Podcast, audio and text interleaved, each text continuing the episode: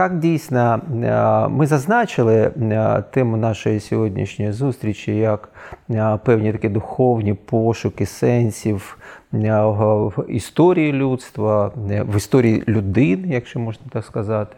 Ну, як ви вже, мабуть, спостерігаєте, що питання сенсів стає все більше і більше актуальним, тому що ми живемо в саме в період кризи. А будь-яка криза це завжди виклик, це завжди питання. І я постійно підкреслюю, що та трагічність іноді, яка виникає, коли люди говорять про сенси, про сенси свого життя, вона пов'язана з тим, що для того, щоб обробляти ці внутрішні свої запити, потрібна дорослішність, бути дорослішими.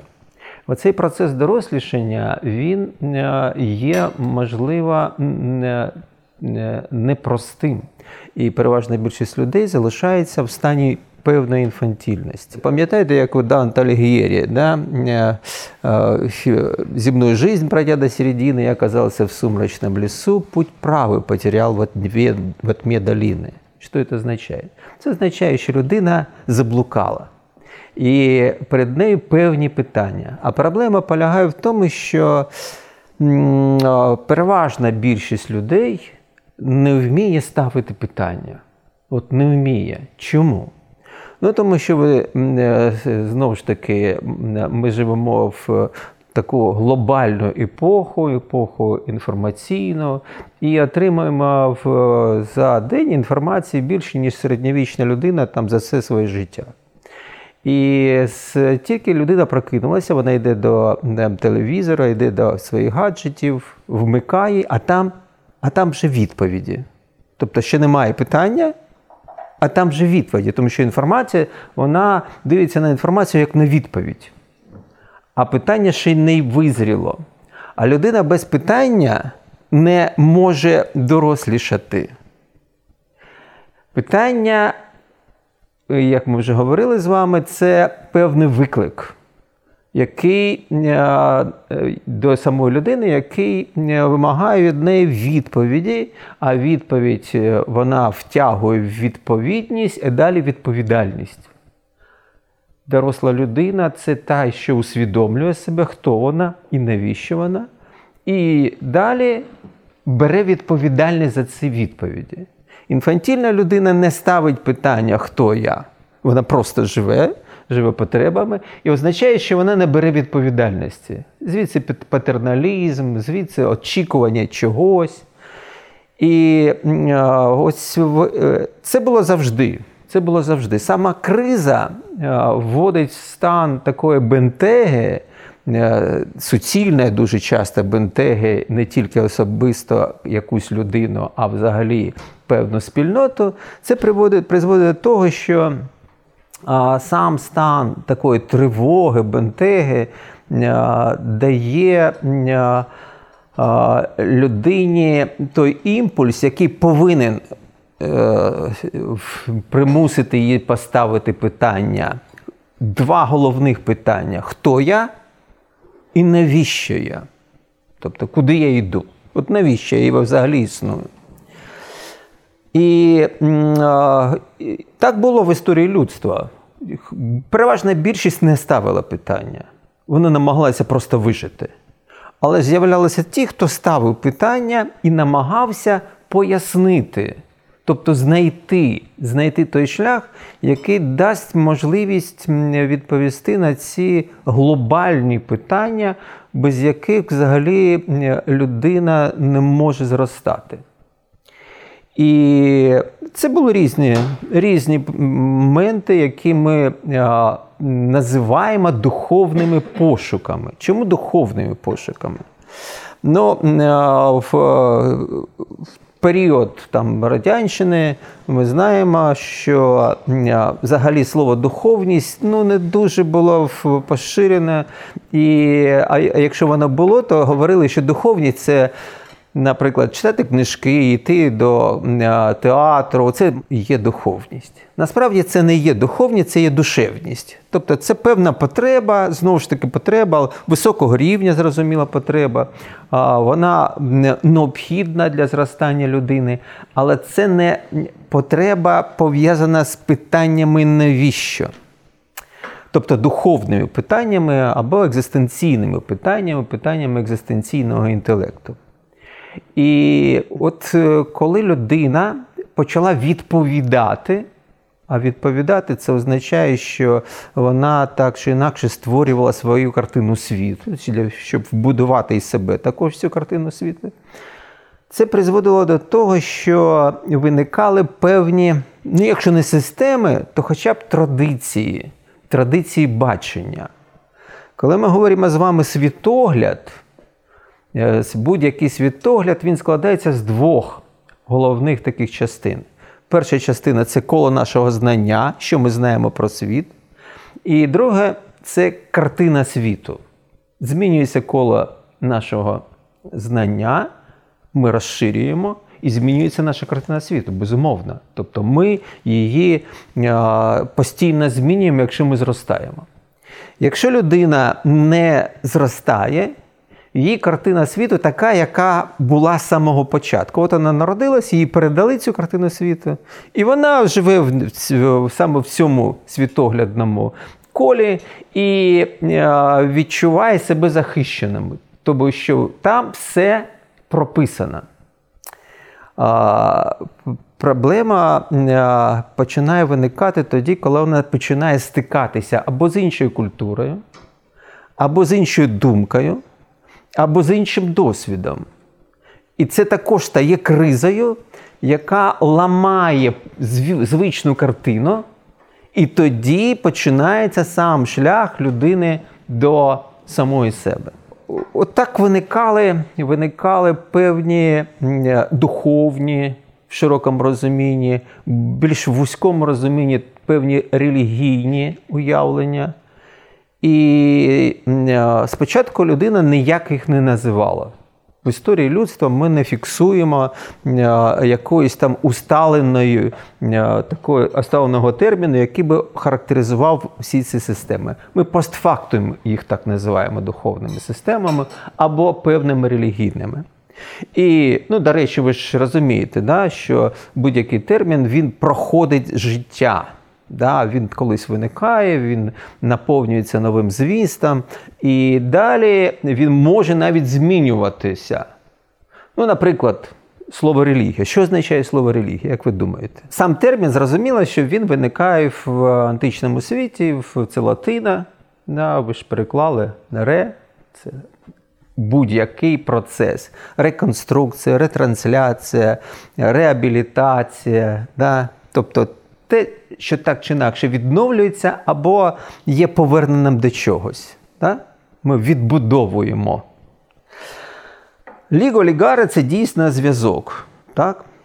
Але е, в період там, Римської імперії це слово ще не стосувалося того, що ми знаємо. Цицерон використовує це слово. Цицерон фігура ну, масштабна. Він не тільки оратор, да, він і політик, він і е, людина, яка впливала взагалі на розвиток тоді е, Риму. І його там ціли там промови вони залишилися в історії людства. І ми знаємо, що е, Е, не використовувати там брутальну лексику, можна використовувати те, що говорив, наприклад, е, Цицерон стосовно свого супротивника Кателіни. Квус квитандем бетері Кателіна потенція ностра. І все зрозуміло, да? Це в перекладі до яких пір, Квуско, до яких пір, Кателіна, ти будеш випробовувати моє терпіння? Да? Не так, от як брутально, іди звідси. Да? А так красиво сказати. Тобто Цицерон багато чого залишив. Е, це була його перша промова проти Кателіни. Але ж він використовує слово релігія. Релігія в той час означає благочестя або суспільний договір. Суспільний договір, да. Наше, наше спільне благо. От ви домовились, у вас є, наприклад, ваш клуб, да, і у вас є певна домовленість, яка записана. Да, Оце є релігія з точки зору е, того ж Цицерона. Да? Ви домовилися до чогось, до яких правил. Бачите, тут з'являється слово правила, да? які так чи інакше вносять певні ритуали, як ви сказали, та? певну віру в щось, в святість цих е, ваших домовленостей. Тобто вже є таке початкове розуміння того, що це є щось, що виходить за рамки того, що ми звикли е, називати там потребою е, на побутовому рівні. Це щось більше, щось вище з звичайних побутових моментів.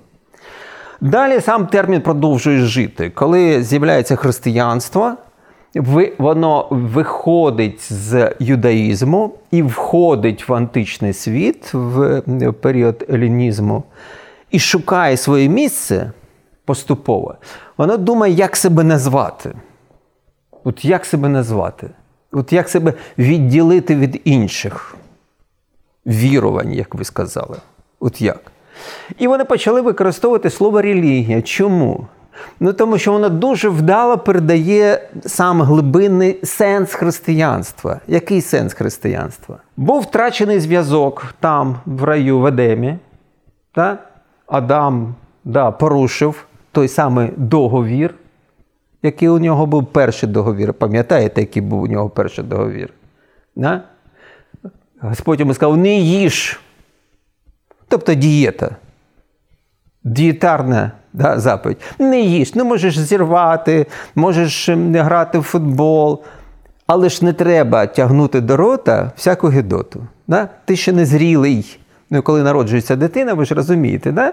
ви, як як вона ще нічого не розуміє, що ви контролюєте? Щоб вона щось не затягнула до рота. Ну, все класично. Да? І, е, Але ж він порушує оцей перший договір, перший завіт. І як наслідок є покарання. Є покарання. І це покарання найсуворіше смерть. Людина стає смертною. Все. Ре це повернення втраченого зв'язку релігіо. Тобто через Христа християни повертають втрачений зв'язок. І тоді фух, легше стає. Зрозуміло, ми є релігія, ми є істинна релігія, сказали вони. А все інше зрозуміло, ну яке ж вони релігія? Вони ж е, не повертаються. У нас є шлях, у нас є вже Христос. Христос сказав: Я є що? Дорога, істина і життя. Я є шлях до Господа, до Бога. Е, грецька мова шлях методос. Якщо пам'ятаєте грецьку. Методос. Тобто метод. Я метод, сказав Христос. Я метод повернення до Едему. Далі продовжується, продовжується розвиток цього терміну. Вони ж зрозуміло стикаються з тими, хто е, вірує інакше. І найближчі це авраамічні системи юдаїзм і іслам. Ну, Через деякий час вони включають їх в коло е, релігія, але кажуть, ми істинна релігія, ми є правдива, а оце не зовсім правдива. А далі реформація, гуманісти, період великих географічних відкриттів. Відкривається світ. Із маленької-маленької Європи. Да, ви скільки там тої Європи, якщо подивитися на карту, а карта тоді була інша, да? і вони не бачили світ. Коли побачили весь світ, плямка, маленька плямка. І скільки б вони зустрічали різних різних спільнот, у всіх були свої вірування. І тоді вони розширяють. Лютер вже розширяє поняття релігія, переносячи її на інші вірування.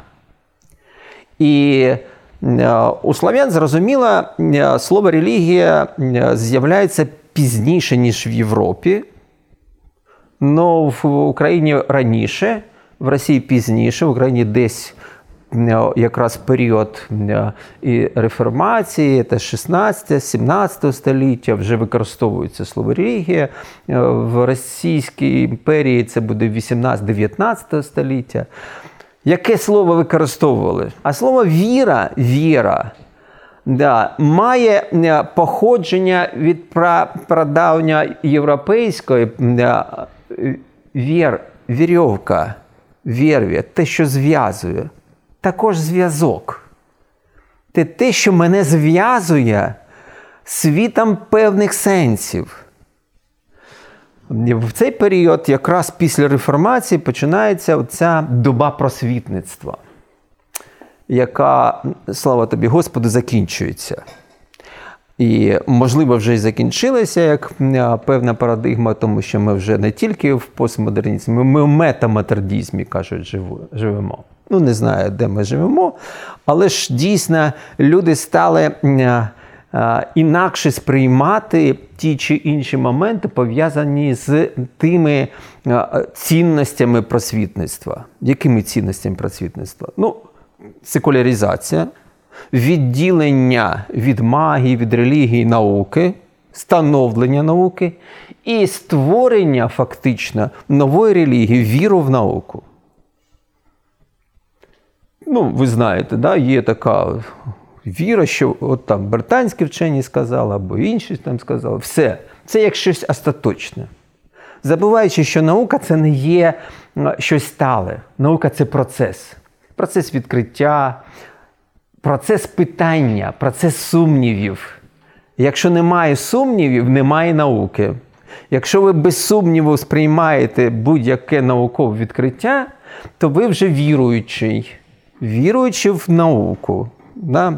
Звідси з'являється безліч різних релігійних спільнот зі словом наука, саєнтологія, християнська наука. Саме в 20 столітті і е, є тим періодом, коли народжуються такі наукоподібні релігійні системи, тому що вони зрозуміли, що є віра, але віра не в те, що традиційно вірували, а віра в науку. Зараз ми бачимо, що є віра в інтернет. Віра в інформацію, віра в Вікіпедію святу, там молитви там свої, все. Да? Тобто людині потрібно щось, що, пояс... що може пояснити їй, хто вона і навіщо вона, куди вона рухається. З наукою відбулося наступне: наука не телеологічна. Телеологія це означає е, цілеполагання. Да? Це те, що так чи інакше має ціль. Вона не ставить перед собою питання сенсів. Да, І тому можна говорити, що певною мірою наука безсенсова. Ну, в тому розумінні, що вона не досліджує от ті питання, які ми поставили перед собою. Хто я і навіщо? Наука досліджує, як я виникаю, да, як я розвиваюся, які закономірності існують, але навіщо я існую? Науки це байдуже. І тому наука не може дати вам відповіді на ці питання. Тоді залишається пошук того, що може дати мені конкретній людині або всьому людству відповіді. І люди знову починають звертати увагу, як людство досліджувало, шукало ці відповіді де вона їх знаходила, і які шляхи реалізації такої, я б сказав, місійності своєї, невипадковості вона знаходила. І тут ми бачимо, що людство дійсно протягом свого розвитку постійно знаходило якісь відповіді. Ми не будемо і говорити правильні чи неправильні, але ті відповіді, які задовольняли людей або певні спільноти і давали їм інструментарій, те, що вони звали там ритуали, да? І коли ми характеризуємо слово там релігія в широкому розумінні, там є все. Світогляд є, безумовно є.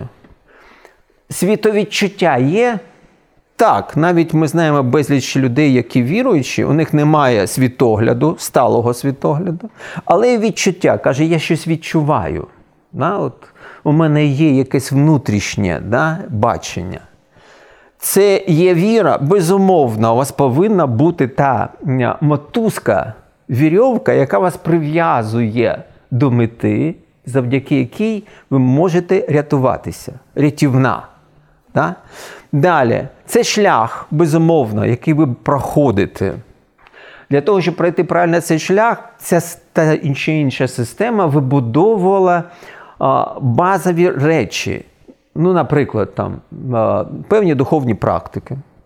Ми в секулярному своєму світі їх намагаємося витягнути звідси і кажемо, там, ну, є таке європейське слово, яке прив'язали чомусь до Сходу, там медитація.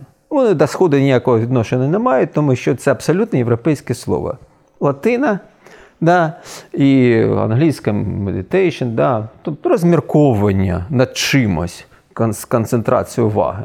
Там немає такого терміну, але ж європейці це ж такі люди, яким потрібно було а, щось сказати для них зрозумілим, для того, щоб явище не було не такого, я б сказав, загрозливого відтінку, щоб воно їм не загрожувало. І вони придумали безліч нових термінів.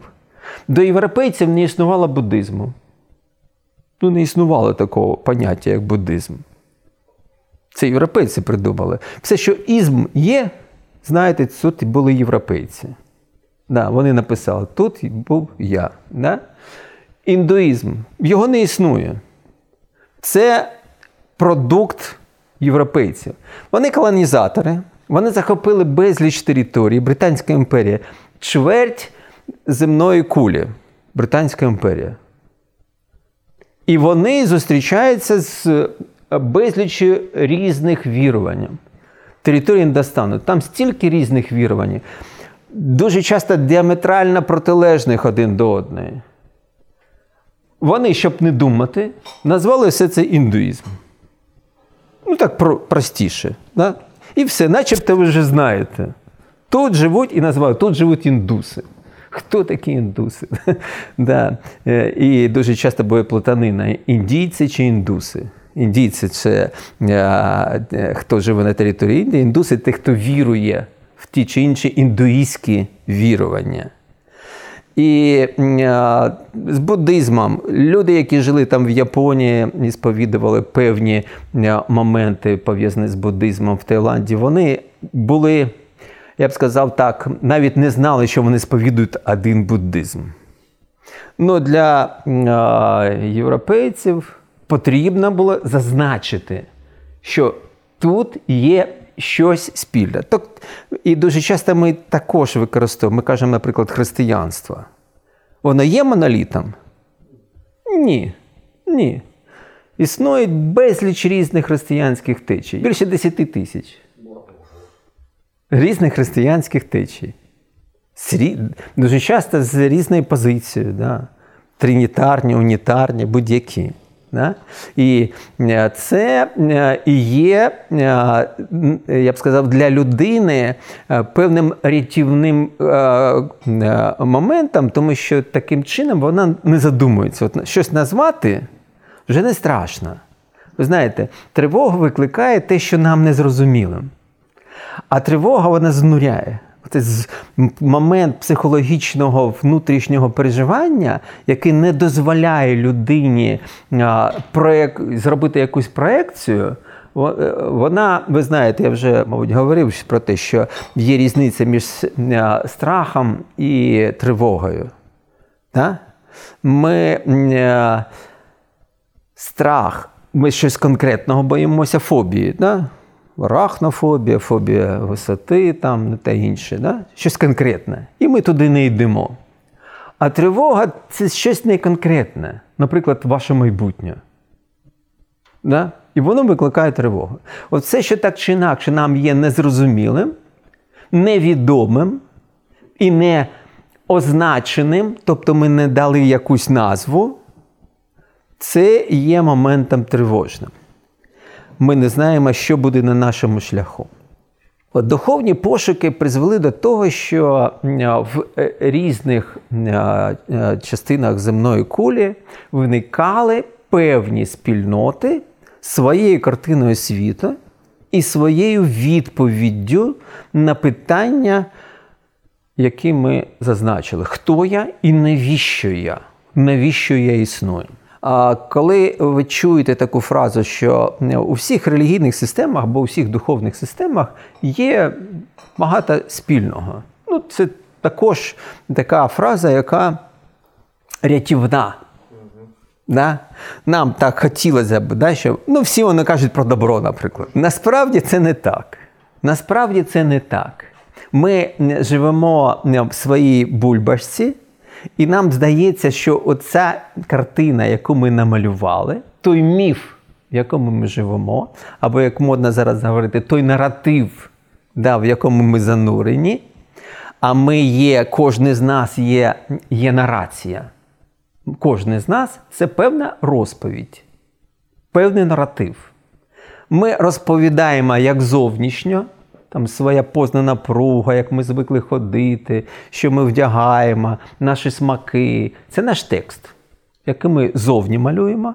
І є внутрішній текст, який формувався, зрозуміло, е, поступово починаючи від нашого народження. Ми народжуємося в е, давню древню матрицю, у якої вже є свій міф. І ми засвоїмо з дитинства. Нам з дитинства постійно говорять, що там хороші хлопчики себе так не ведуть, або дівчатка так себе не ведуть. Вони повинні вести себе так, так або інакше. Звідки ви знаєте, що це правда? Насправді ні. Насправді ні. Потім ви вже зростаючи, розумієте, що певні моменти є запобіжниками того, щоб ви не виділялися, щоб ви не випадали з спільноти, щоб ви співпадали з е, тієї картини, яка є у інших. Це є проблема безпеки. Щоб вам не казали, що ви якісь дивні, якісь інакші. Потім, коли ви зростаєте, ви хотіли би бути дивними, інакшими да, і створюєте вже щось своє, але ж насправді, насправді, ви все одно йдете тією ж самою дорогою, якою проходили і до вас. Тобто ви говорите не тією певною мовою, да, в якої вже закладені, я б сказав, ті конструкти, конструкти дійсності, яка вас оточує, ваші розповіді про себе. Да, про те, як повинні одягатися там чоловіки. Ви домовилися, що чоловіки повинні одягатися так. Да? Ніхто з чоловіків там в платічки не прийшов. Да? Чомусь. Незрозуміло, да? Тому що вони живуть в цьому в цій нарації. Хоч переважна більшість чоловіків у світі ходять в, в такої, одягають такий же одяг, як і жінки. Да? І вони е, інакше дивляться. Я вже говорив про це, що є різні міфи. Є різні міфи, і греки, які формували свій погляд на е, світ варварів, вони говорили, що вони ззовні зразу ж можна побачити варвара, тому що всі благородні люди ходили без штанів. Да? Ну, всі, Весь античний світ. Да? А варвари чим відрізнялися? Вони штани одягли. Ну, це варварське щось. Бачите, міф, уявлення про людину, сформоване певною культурою, да? це була зручна. Будь така, яка картина, вона є зручна. І от, виходячи з цієї картини, треба було щось пояснювати. Пояснювати то, те, що не можна побачити. От сенси неможливо побачити. Правильно? Ми знаємо, що людина це єдина істота у всесвіті, яка має таку здатність знаходити сенси, витягувати сенси, конструювати сенси. Інших живих істот ви таких не знаєте. Тому тварина, наприклад, вона не може створювати е, світ сенсів. У неї такої здатності немає. А людина може. І описуючи себе, вона зрозуміла, починає з своєї матриці, свого бачення. Якщо авраамічні системи, яким ви знаєте, да? ну, християнство, там, е, юдаїзм, іслам, формували ту систему, де є Бог Тео, да? який і є, можна сказати, тим джерелом сенсів через святе письмо, яке викладає ці сенси, і чітко зазначає, хто ти і навіщо ти, і як досягти тієї мети, яку поставив перед тобою Господь. То, наприклад, в кармічних системах інше. Чому в дхармічних? Тому що вони не використовують слово релігія. Всі системи, які народжуються на території Індостану, і мають назву Дхарма. Да. То, що називають європейці індуїзмом, це санатана Дхарма. Це вічна Дхарма. І на території е, того ж навіть ісламу, да? там не релігія, там дін. Дін. Дін відрізняється від іман. Іман це віра, дін це те, що приблизно може означати релігію, тобто, бачите, розділення є. А сам іслам це вже шлях, як бути, мало бути віруючим, мало бути релігійним. Треба бути людиною, яка йде шляхом. Тобто бути покорними, да? змиреними. І е, на території е, того ж Китаю, наприклад, якщо ми говоримо про даосизм як філософію, ми кажемо даодзя. Якщо ми кажемо про е, даосизм як релігію, ми кажемо даодзяо. Да? Що таке дзяо? Перекласти на нашу мову ми перекладаємо, ми намагаємося перекласти. І виникає проблема: там немає поняття Бог. Все, що ви так чи інакше читаєте там в Китаї, або в Японії, там божества, Бога, не вірте. Це неправильний переклад. Це неправильний переклад. Слово Бога відсутнє китайською мовою, і е, тому Біблію було надзвичайно важко перекласти про що йдеться мова? От про що йдеться мова? Якщо в вашому, вашій картині світу цього цього явища немає. Дао, наприклад, це ж не Бог. Але ж згідно Дао Дедзин, як, якщо ми читаємо Дао, це з нього все народжується, до нього все повертається. Але ми не можемо, якщо ми щось скажемо, що це Дао, воно зникає як Дао. Це не є е, е, особистість, наприклад, як в християнстві, як в ісламі, як в е, юдаїзмі.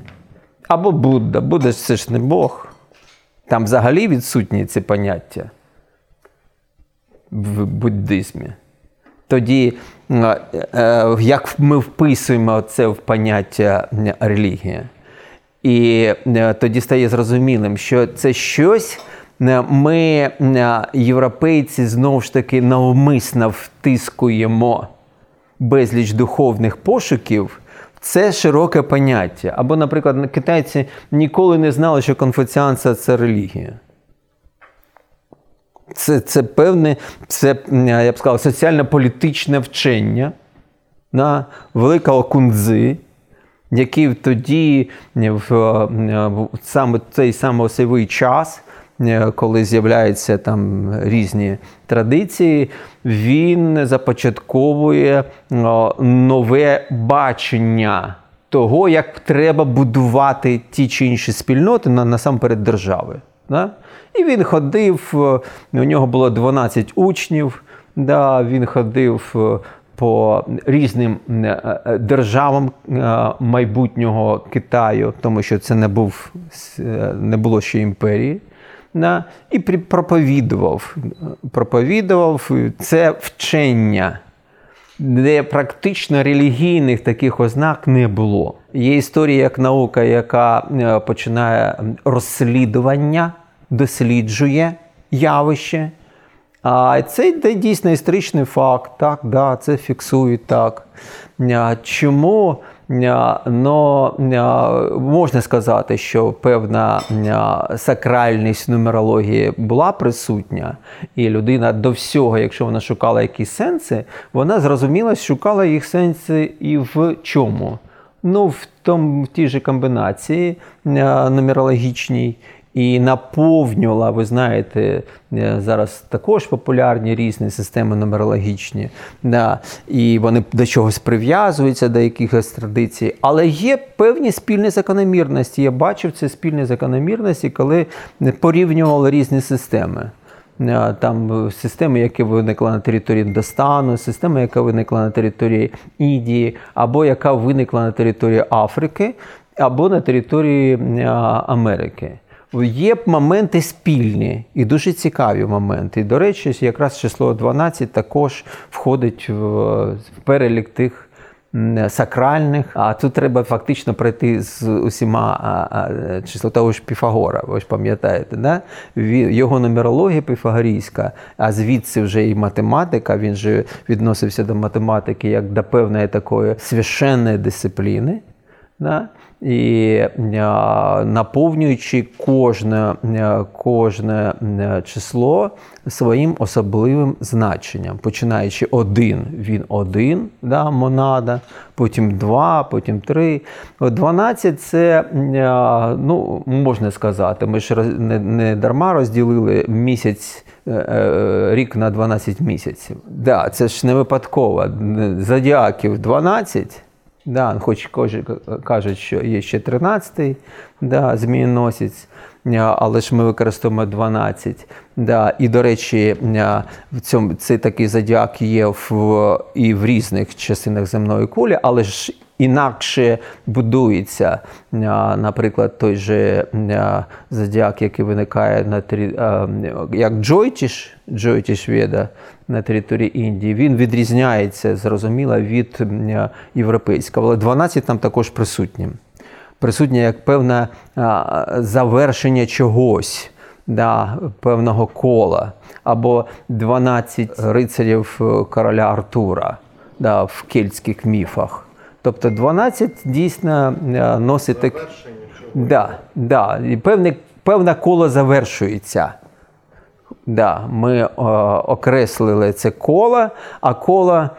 А, що дає коло? Знову ж таки, ми бачимо, що у багатьох народів е, є поняття кола як певного досконалого е, явища. Ми дійсно знаємо, що кола це не е, звідом, хоч зараз кажуть, що це овал найбільш досконалий, але ж все ж все одно певне, е, певна кола і в овалі також існує. І ми знаємо, наприклад, що в славянських мовах ну, ми говоримо там хорошо, хоро, хора, хоровод, хороми стати хором. Всі ці поняття пов'язані з тим, що ти є певне коло. Хоровод це йти по колу. Раніше хор ставав колом, внутрішнім колом. Це зараз хор стає перед глядачем. А раніше це був замкнуте коло. Далі хороми будували, звідси слово храм. Хороми, храм. Тобто це очерчене сакральне коло, яке відрізняється від профанного. Пам'ятаєте грецька мова, слово профан той, хто є поза храмом. Профан, хора. І звідси хорошо. Тобто все завершене, це добре. Те, що в Біблії Бог каже при творінні да? Перше сторіно, на першій сторінці, і це добре, да? хорошо. Тобто ось завершена. І оцей момент, де є кола, і ми знаємо в тій же слав'янській магії, для того той же вій, пам'ятаєте, да, і окреслює навколо себе кола, щоб ніяка нечиста сила не зійшла. Тобто завершення замкнене там кола. Ну, та, Такі екстраполяції вони є в різних системах, і можна проводити такий дуже цікавий аналіз. І ми знаємо, що в таких магічних там містичних системах обов'язково присутня коло, обов'язково, в якому є певна рівновага, рівновага між частинами і дає можливість зробити, я б сказав, такий передачу знання не горизонтальним, а вертикальним. Ви розумієте, да? цей момент е, є передача знання, в тому числі і духовне знання в різних традиціях, воно переважно в більшості є горизонтальним або транслюючим. Ми транслюємо, передаємо певні знання. Знання е, у вигляді світогляду, знання у вигляді певного ритуалу, певних форм. Ми можемо чомусь навчити, да? тому що ми це бачимо. Коли ми замикаємо, з'являється інша інша з їх точки зору тих систем сила.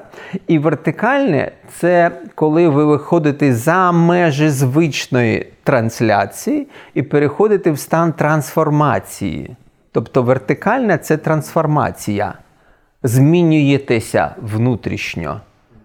Да, Тобто змінюється ваша внутрішня природа. Ви вже не просто знаєте щось, ви знаєте те, що не можна вимовити словами, тому що ви це пережили як певний досвід. І у вас з'явилася та глибина, яка дає вам, ну то, що говорячи звичайною мовою, мудрість. У вас є цей досвід, досвід трансформації. Ви інакші. Інакше не тільки зовнішнє, не тільки тому, що ви щось знаєте, ви інакші, тому що ви інакше все бачите. Для вас відкривається щось, що закрите для звичайних людей. Проходячи через різні рівні рівні формування от такого свого світобачення, світовідчуття, ми отримуємо в історії людства ну, безліч досить, досить своєрідних систем. Кожна з них є унікальною. Коли ми їх розбираємо, можна про них говорити безкінечно. Кожна з них дійсно є внеском в скарбницю, духовну скарбницю людства. І е, дає нам, можливо, ті ключі, які мож, ви не можете отримати в своєму повсякденному житті. Ну, Наприклад, там е, різні полінезійські системи. Зараз е, дуже велика увага в, не тільки там на території Океанії, але ж і в Сполучених Штатах прикута до своєрідності духовних поглядів е, полінезійців. І вони знаходять там е, ті, той, той необхідний інструментарій, який дозволяє їм рухатися новий, незвичний, нетрадиційний. Чому я говорю про нетрадиційні? Тому що традиція це трансляція. Ну, Ми звикаємо. Да, от, ну, І зараз можна сказати, там, да, ми дійсно живемо в країні, яка є унікальною. Україна дійсно є унікальною країною з точки зору того, що для нашого народу в широкому розумінні без етнічних характеристик були притаманні такі своєрідні духовні пошуки. І на той момент, коли руйнується Радянський Союз, на території України було 50% всіх релігійних організацій колишнього Радянського Союзу. 50%. На території Росії 25%. На території 13 інших держав 25%. А в одній Україні під час Радянського Союзу, при не рахуючи нам підпілля релігійного, а у нас було можливо одне з найпотужніших релігійних таких підпільних спільнот. Монастирі було до 300 людей. Монастирі були підпільні. Да, У нас була така система. І 50% зараз в Україні Ну, якщо брати не тільки тільки зареєстрованих більше 37 тисяч, плюс не зареєстрованих, де 40, до 40 тисяч релігійних спільнот в Україні, а в Росії 27 тисяч, хоч населення більше, ніж три рази. Про що це говорить? Про певну унікальність, на яку звертають, до речі, увагу і в європейські дослідники. Це щось надзвичайне. Ми найбільша православна е, країна світу, але ми найбільша греко-католицька країна світу. Більше унійних, чим е, е, християн, ніж в Україні, немає ніде. Ми найбільша протестантська країна Східної Європи. Ми найбільша баптистська країна Європи взагалі. Да, Більше, ніж в Великобританії, батьківщині баптизму. Ми маємо е, там мільйон півтора мусульман. Е, з 16 століття до кінця 19 століття е, на території України проживало 60% всіх євреїв світу. Ви розумієте, да? що, що ми є?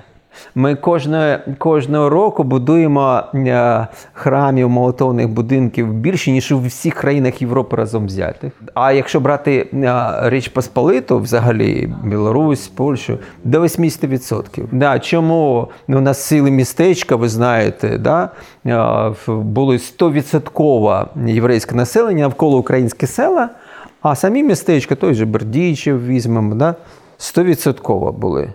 Да. І е, це не випадково, ви знаєте, там той же Львів перед війною там 40% населення єврейського, 40% там польського і тільки там близько 20% українського. Дав перед війною в Києві, будь ласка, да, цілі вулиці були повна Подолі. Да. І це і це був такий момент, е, якраз пов'язаним з тим, що Україна була привабливою територією для різних релігійних дисидентів, я б сказав. Так, взагалі для дисидентів в широкому розумінні. Ви знаєте, ну, починаючи від казацтва, на, яке було е, таким е, проявом національної такої внутрішньої стихії тяжіння до волі, до інакшості. Далі сюди протягом 13, 14, 15, 16 століття, 17 століття сюди тягнулися всі дисиденти релігійні, як з Московії, так і з Європи. Всі практично сюди. І я вже не кажу про інших авантюристів, які сюди постійно серед казацтва, ви знаєте, в Запорізького казацтва 60% було це е, е, українське населення, а 40% це з різних боків: від Туреччини до Шотландії, від Іспанії до Литви. Це от була це така спільнота.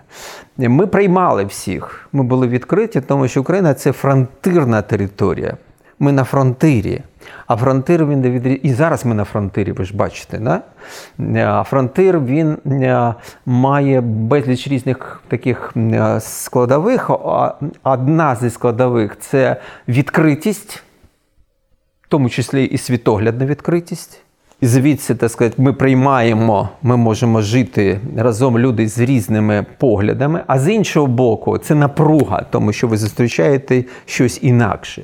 І під час Радянського Союзу е, серед дисидентів е, практично до 60-70% це були вихідці з України, дисиденти.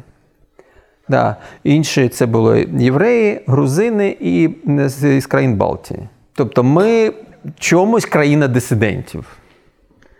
Добре, чи це погано, але це такий от момент кармічний, да, який а, дає а, розуміння того, хто ми є.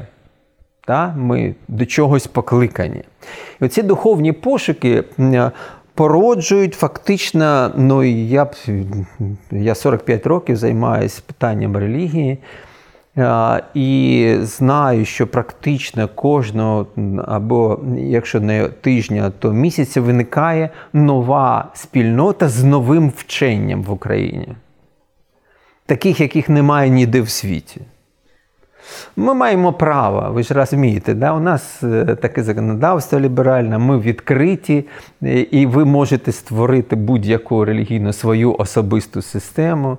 І добре, і, і це аби не шкодили. Да? І е, це говорить про те, що сама, сама територія, вона чимось так чи інакше з одного боку приваблювала людей як з такими пошуками, а з іншого боку, вона ж породжувала ці пошуки, в тому числі і сенсові пошуки. Саме тому, що ми ми знаходилися, я б сказав, такої кризі постійно, історично постійно, тому що ми на межі.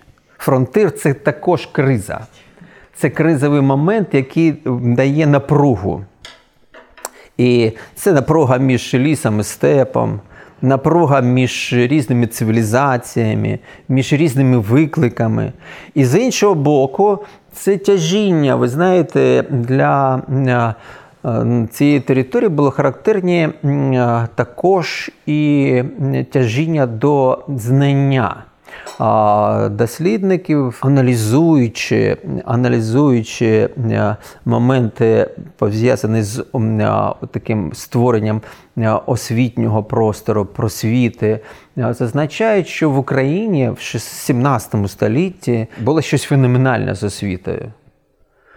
Практично не було населеного пункту, де не була б школа. А в деяких селах було по дві школи, чого зараз немає.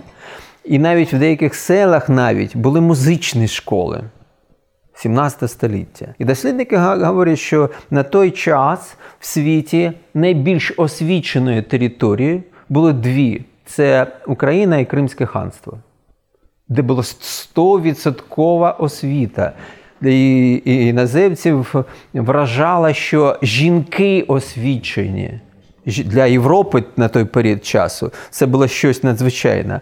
А українська жінка могла не тільки читати, писати, вона могла заключати ті чи інші домовленості, да, вона могла наслідувати, що тобто вона була, ну я б сказав, не повністю повносправна, але на той час дивовижна для європейської свідомості вона вирізнялася. І е, це також момент, який говорить про особливості е, ментального характеру. Е, тих моментів, які фактично дають розуміння нам, чому ці духовні пошуки відбувалися тут настільки інтенсивно. І, І зараз ми є. Поліконфесійна, мультирелігійна, мультидуховна країна, де ви можете зустріти ну, представників різних конфесій, починаючи від віри Бахая і закінчуючи Ніпадзан Мьоходзі або Дзахченом, тут все є. Тут все у нас є. Це наше багатство. Ми таким, ми так відрізняємося від інших. І це була фактично тяглість історична. І ми якоюсь мірою є таким, я б сказав, своєрідною історією історією духовних пошуків на наших територіях, які також треба досліджувати. Е, є певні навіть історичні таємниці, досі не розкриті. Досі не тому, що у нас е, при всій відкритості в Україні залишалися такі архаїчні заповідники, фактично, тих вірувань, які сягають давньої давнини. Да, Теж Полісся, де залишилися, е, я б сказав, реліктові вірування прадавних часів. Е, ті ж Карпати там і так далі. І, е, ну, Тобто це певний рай для дослідників. Ми, аналізуючи ті чи інші духовні пошуки, ті чи інші вірування, так чи інакше виходимо все одно на проблему сенсів. Тобто люди не просто вірували, да? вони вносили ці ті чи інші ритуали, як ви сказали, або ті чи інші світоглядні компоненти в своїй віруванні, які давали їм розуміння свого сенсу. Сенсу не просто життя, переживання тут, на цій землі, а що буде далі. Тобто намагання людини заглянути в майбутнє, можливо, за межі цього звичного життя. І відповіді отримували різні, зрозуміло. І саме ці відповіді, які вони отримували, і формували ту чи іншу усталену картину світу. Я можу говорити на ці проблеми безкінечно довго, ви розумієте, але ж. Мені цікаво почути від вас ті чи інші питання, тому що я вже говорив, що людина мисляча, рефлексуюча, тільки тоді може е, реагувати, коли перед нею стає те чи інше питання. Питання і не тільки наукове, а і життєве також. Е, я я вже е, не пам'ятаю, можливо, говорив, що зустрічаючи там під час полону тих чи інших людей, які знаходилися в тих умовах там по 10-20 років, у них все одно не, не зникало бажання дізнатися сенс їх перебування там. При всьому тому, що вони начебто вже звикли там. Це їх домівка. І Я і подібне мені це для них туристи. Вони так і називали туристи. Тому що ми прийшли, да, ми не їх, да, а вони живуть там. Це їх домівка, це їх система життя. Але ж зустрічаючись Е, у них виникає, коли вони е, чують від мене е, ті чи інші сенси питання, це їх спочатку зацікавлює, а потім вони йдуть і, і задають свої питання. І тут виникає щось надзвичайне, тому що людина, яка, можливо, не розмірковувала так голос можливо, внутрішньо розмірковувала, а вголос не розмірковувала, починає говорити це, ти розумієш, що перед тобою навіть щось з його обличчям е, відбувається, щось змінюється. І це це дійсно такий досвід, е, який ну, фантастичний. Я пам'ятаю, як одна людина, це був відкривається камера. Заходить людина в камуфляжці, ну там в цієї е, Денерівської, ще на ній е, там е, кров є. І його завели, тому що він вбив зараз людину.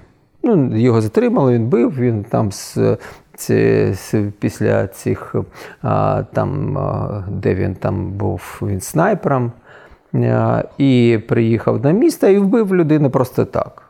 Ну, Вони вже такі люди. Да? І він заходить і дивиться на мене і каже: Укроп. Я кажу, так, а що? А він каже, я снайпер. І е, у нього е, позивний фісташка. Я фісташка. Ну і що кажу, фісташка? Я снайпер, я, мов, кропи вбивав, вбивав. І я мусульманин. А я кажу: о, добре. А коли ти Коран останній раз читав? А давай поговоримо з тобою про які сенси говорить Коран. Да. Ну, і ми почали говорити.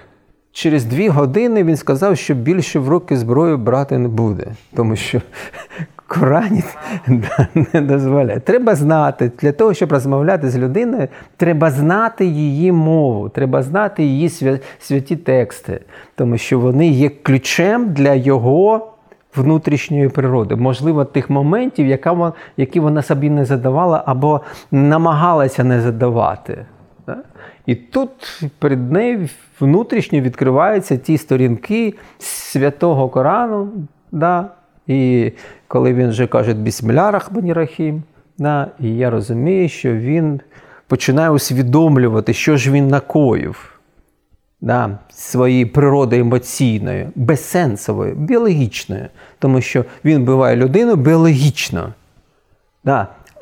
рефлекторно він не запускає рефлексивне мислення. Він не задає собі питання, навіщо він це робить. А зріла система повинна його навчити ставити ці питання.